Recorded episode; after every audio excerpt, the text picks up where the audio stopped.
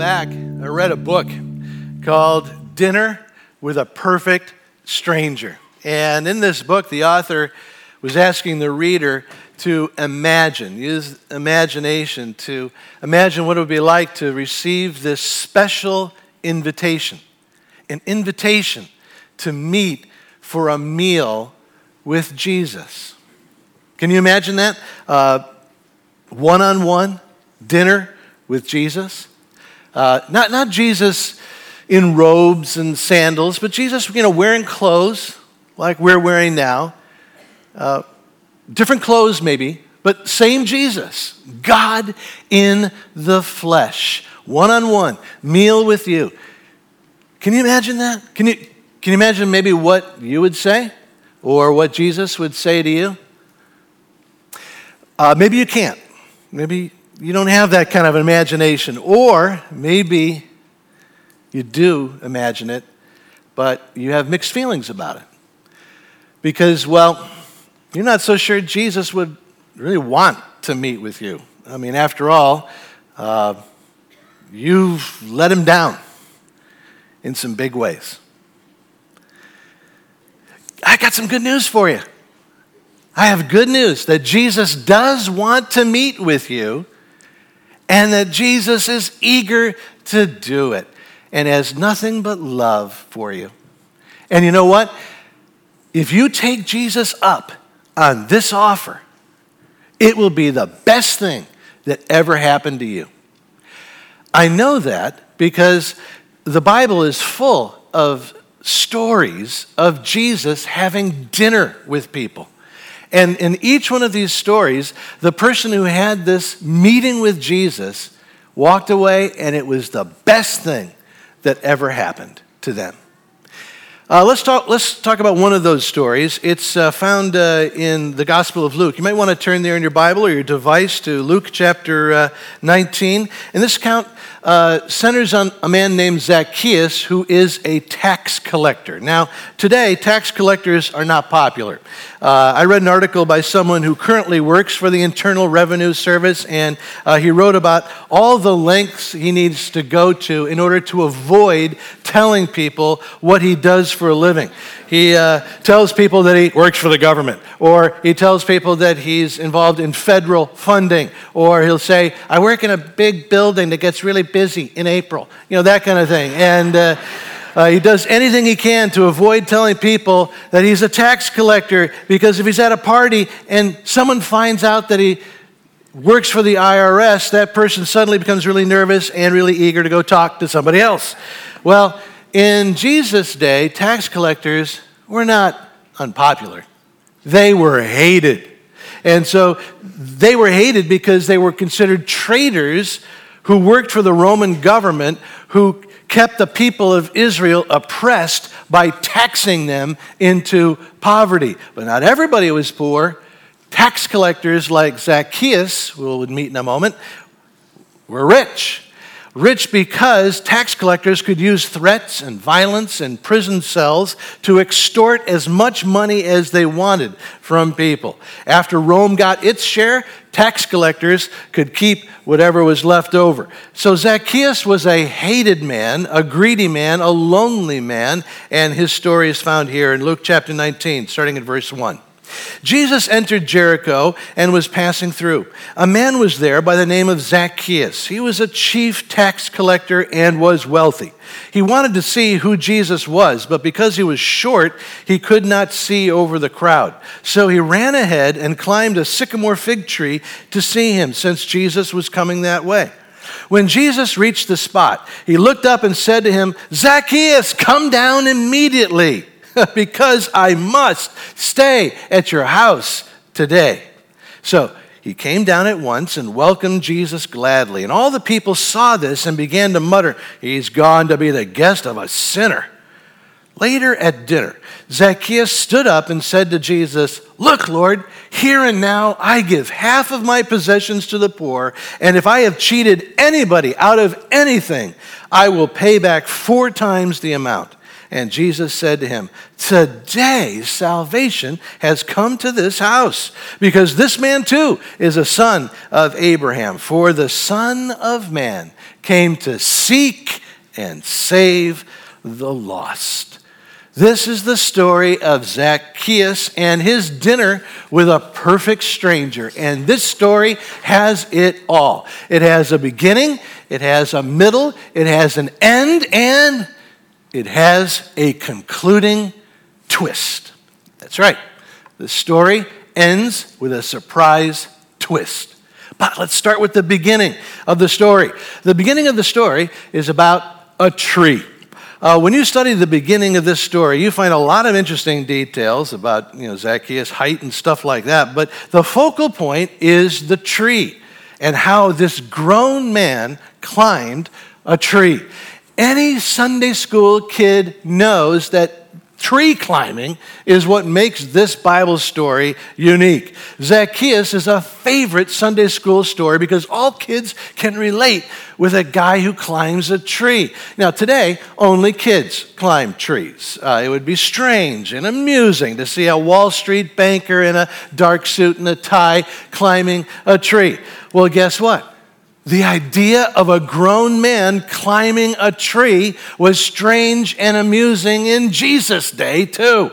One reason Zacchaeus' story is recorded here in Luke is because nobody could forget that day. Remember it? When that grown man did something so childlike. Here's this Zacchaeus who's really rich and who's really dressed up and who's really powerful, maybe even a mean way, and he's seen scampering up tree limbs so that he can, like a school kid, get a look at Jesus. It was not dignified for a man to climb a tree, but Zacchaeus was willing to be like a child in order to connect with Jesus. And we're meant to notice how Jesus gravitates to people who are willing to be childlike. After all, Jesus says on several occasions, including Matthew 18, verse 3 Truly I tell you, unless you change and become like little children, you will never enter the kingdom of heaven. So, what does Jesus mean when he tells me that I have to be like a little kid. What is Jesus calling me to do and to be when he calls me to be like a little child? Let me suggest a few thoughts here, starting with first, Jesus is calling me to believe. God does not call me to be gullible, but God has arranged things so that the only people who have a relationship with Him are those people who are willing to be childlike enough to believe. To believe in a God I cannot see. Believe that this invisible God became a visible man 2,000 years ago and died for my sins and rose from the dead and still wants to have a meal with people like me and you. It's not childish to believe in God, but it is childlike. And Zacchaeus in that tree shows me that a relationship with Jesus involves this willing, willingness to look unsophisticated, undignified, even childlike in my belief in Jesus. Next, when Jesus calls me to be childlike, Jesus is calling me to be dependent. Have you ever noticed how physical growth is the opposite of spiritual growth.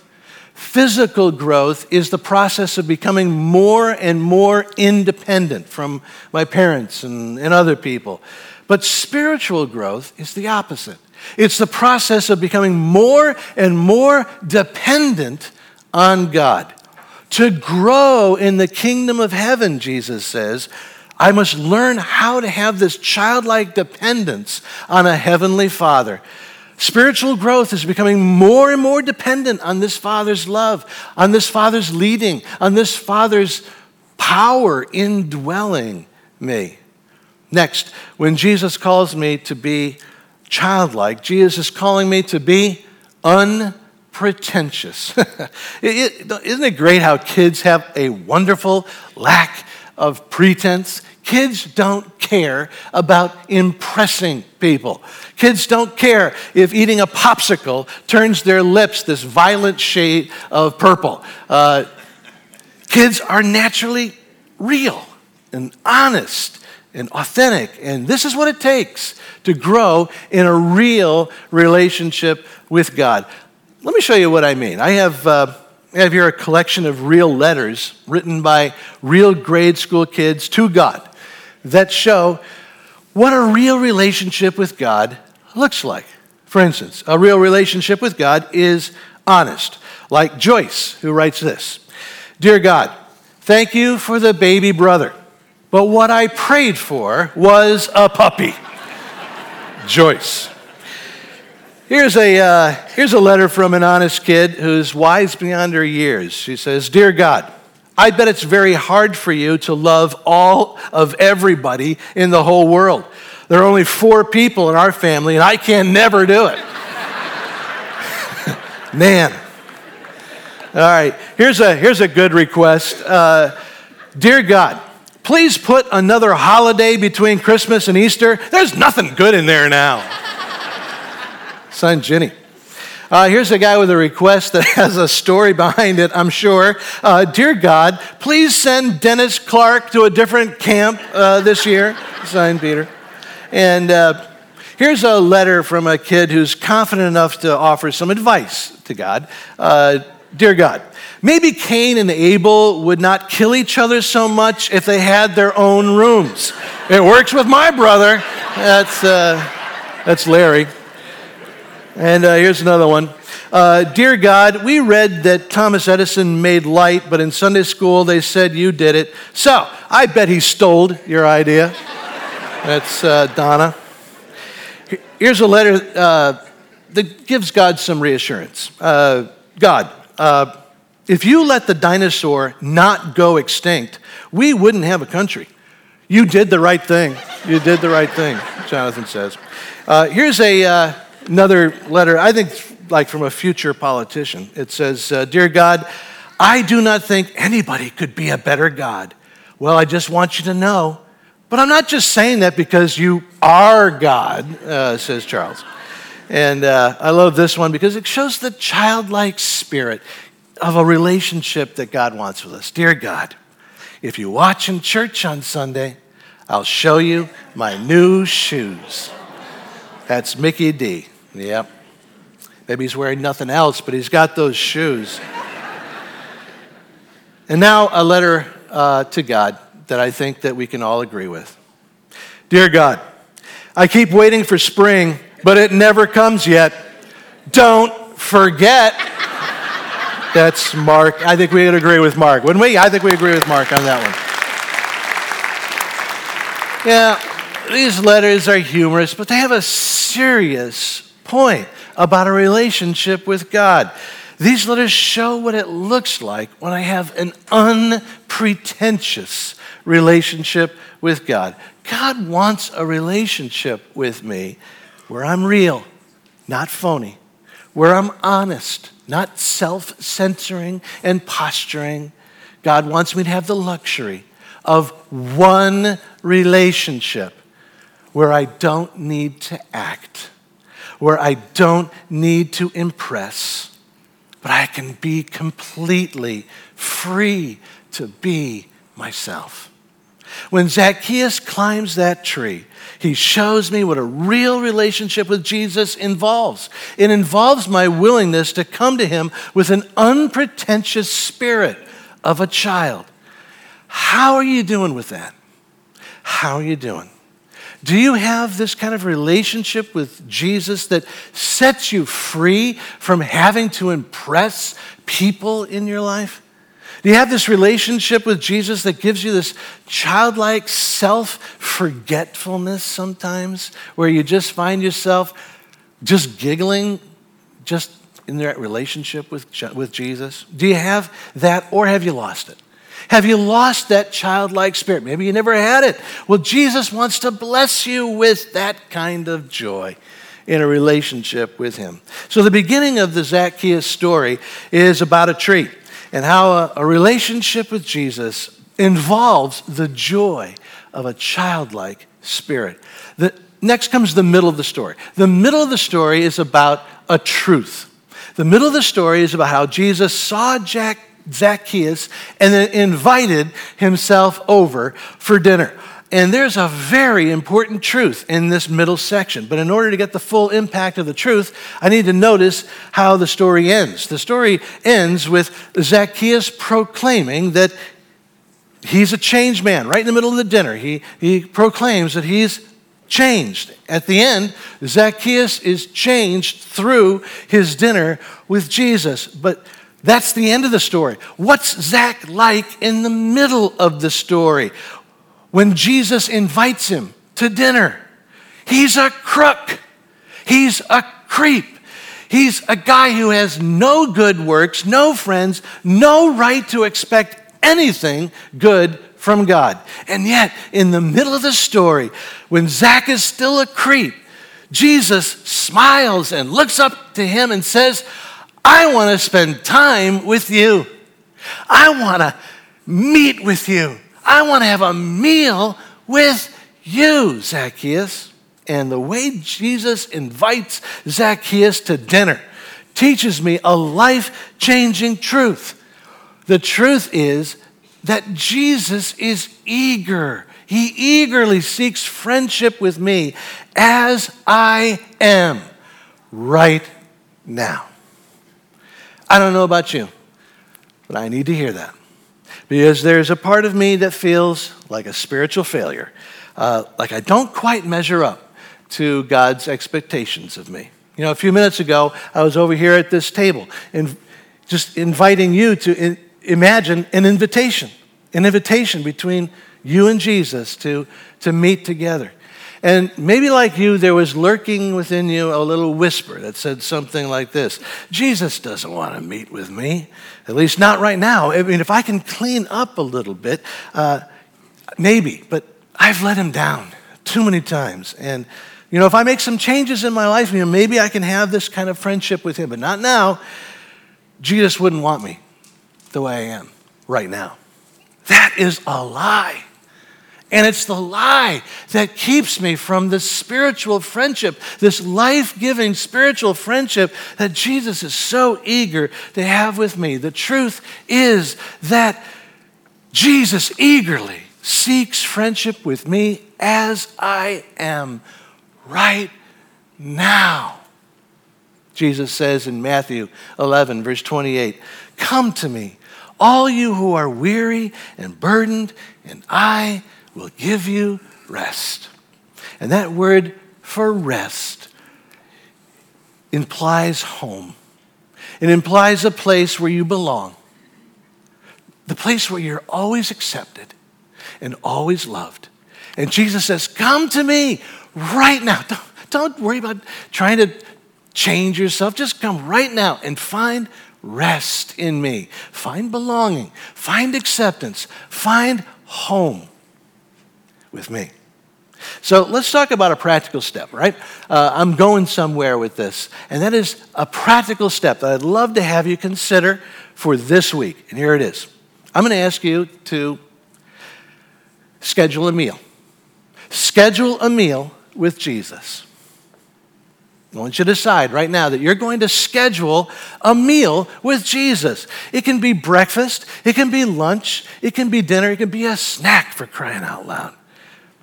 You know, I think this idea of having a meal with Jesus is really cool, but if you don't want to do a meal, just decide to spend a few quiet moments apart to meet with Jesus this week, sometime this week. And you may say, well, what am I going to do? What am I going to do when I have this meal with Jesus? Three things. First, number one, eat. After all, it's a meal.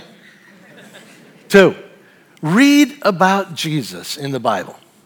You know, maybe you don't need to have necessarily a hard copy with you. You can just have the Bible on your smartphone. Read it there. Maybe read uh, one of the accounts of Jesus having a meal with somebody. Or just read a, a passage of scripture about Jesus in the Gospels. And when you do that, interact with the Jesus who is written about there because he's alive and he's with you in that moment, which leads to the third thing. When you get together for a meal with Jesus, converse with Jesus. That means talk to Jesus and listen. Listen to Jesus. Decide right now to have at least one meal with Jesus this week. You know, maybe it'll be lunch in the break room where you work. Or maybe it'll be breakfast at uh, Panera. I'm going to a nice uh, French restaurant uh, because Jesus is paying. And uh, it's because I work for him. So don't try that yourself. Uh, it's a business lunch. Uh, remember this truth. The truth is that Jesus eagerly seeks friendship with you as you are right now. Don't listen to that voice that says you're not good enough. Which leads to the end of Zacchaeus' story. The end of the story is about a transformation. Zacchaeus changes from bad to good, from a taker to a giver. But notice the order of things. Zacchaeus is transformed through meeting with Jesus, not before. You see, this key principle explains why it is so self defeating for me to say, you know, I can't meet with Jesus until I change up a little bit and improve my life. This thought pattern is so destructive because my life is transformed through meeting with Jesus, not before. I can't transform in order to have a meeting with Jesus. It's the meeting where I get transformed. And when I do meet with Jesus, I am transformed. Each time I meet with Jesus, I'm internally renovated like Zacchaeus was.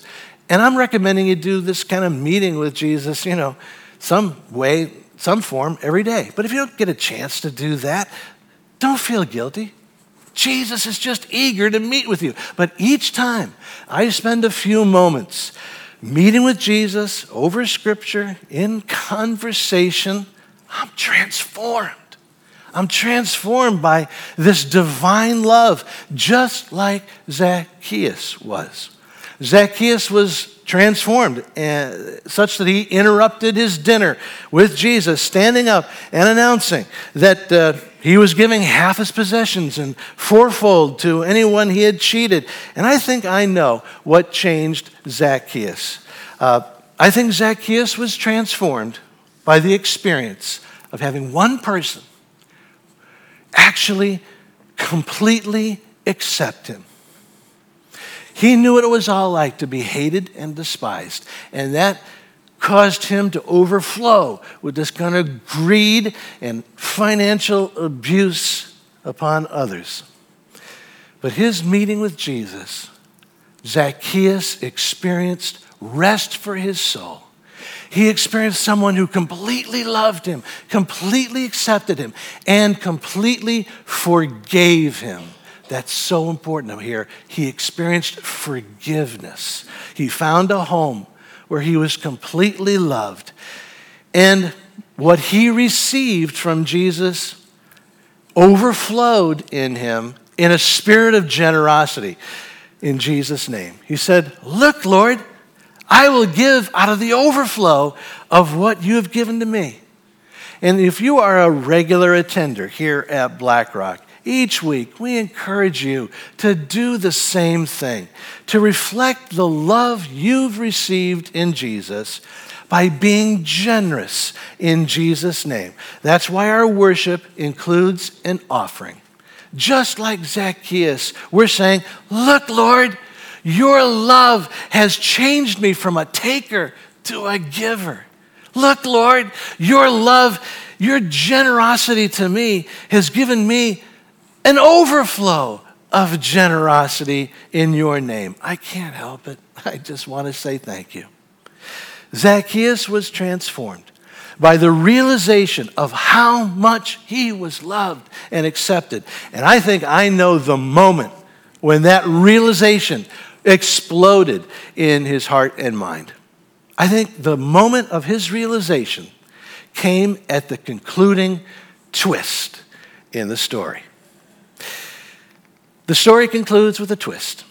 I think the moment that Zacchaeus really understood how much he was loved by God was the moment in verse 10 when Jesus says, Today salvation has come to you, Zacchaeus, because I came to seek and save the lost. So when Jesus said these words, Zacchaeus realized the twist in his story. Zacchaeus went up the tree to get a look at Jesus. But the surprise twist in the story is that in the midst of this crowd, it was Jesus who was looking for him. Zacchaeus thought that what drove him up that tree was his desire to look at Jesus. But by the end, he realized that something else was driving him up that tree. It was the love of a seeking Savior, friend who loved him. And this is the twist in your story today. If you're listening to me right now, I know something about you.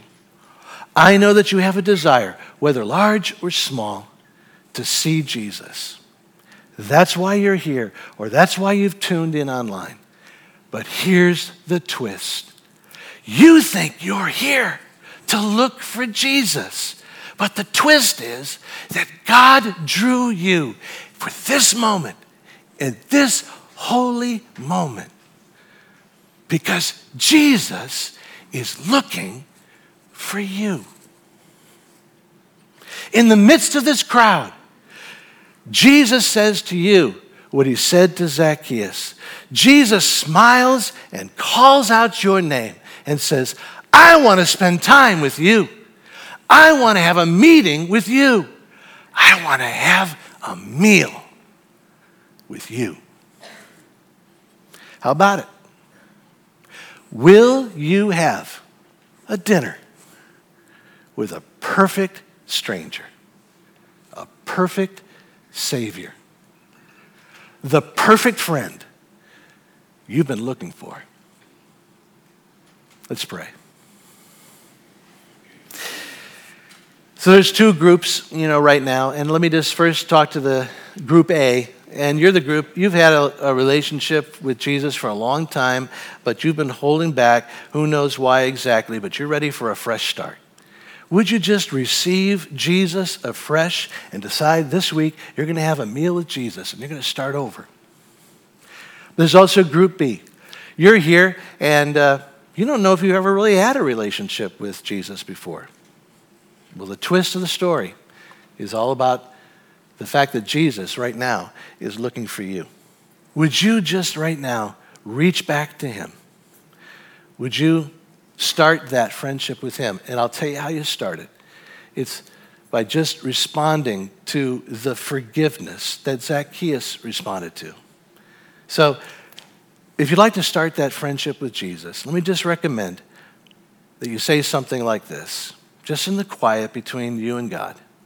Say, God, I want that friendship. So I receive your forgiveness and your love like a gift through my faith in Jesus and what he did on the cross for me. And I want to follow you in this friendship the rest of my days. Would you please stand now as we close?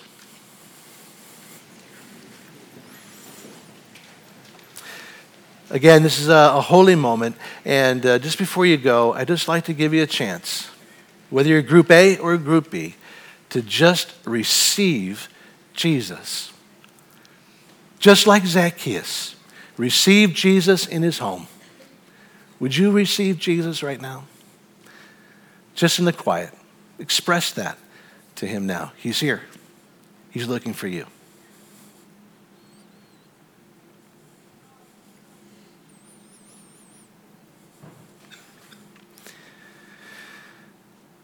Jesus, thank you for coming. Thank you for being here right now. And now, thank you for your eagerness to meet with us this week over a meal or just meet with us anytime because you're so eager to have this friendship with us. Send us out in that joy. We pray in your name, Jesus. And all God's people said, Amen. Amen. See you next time.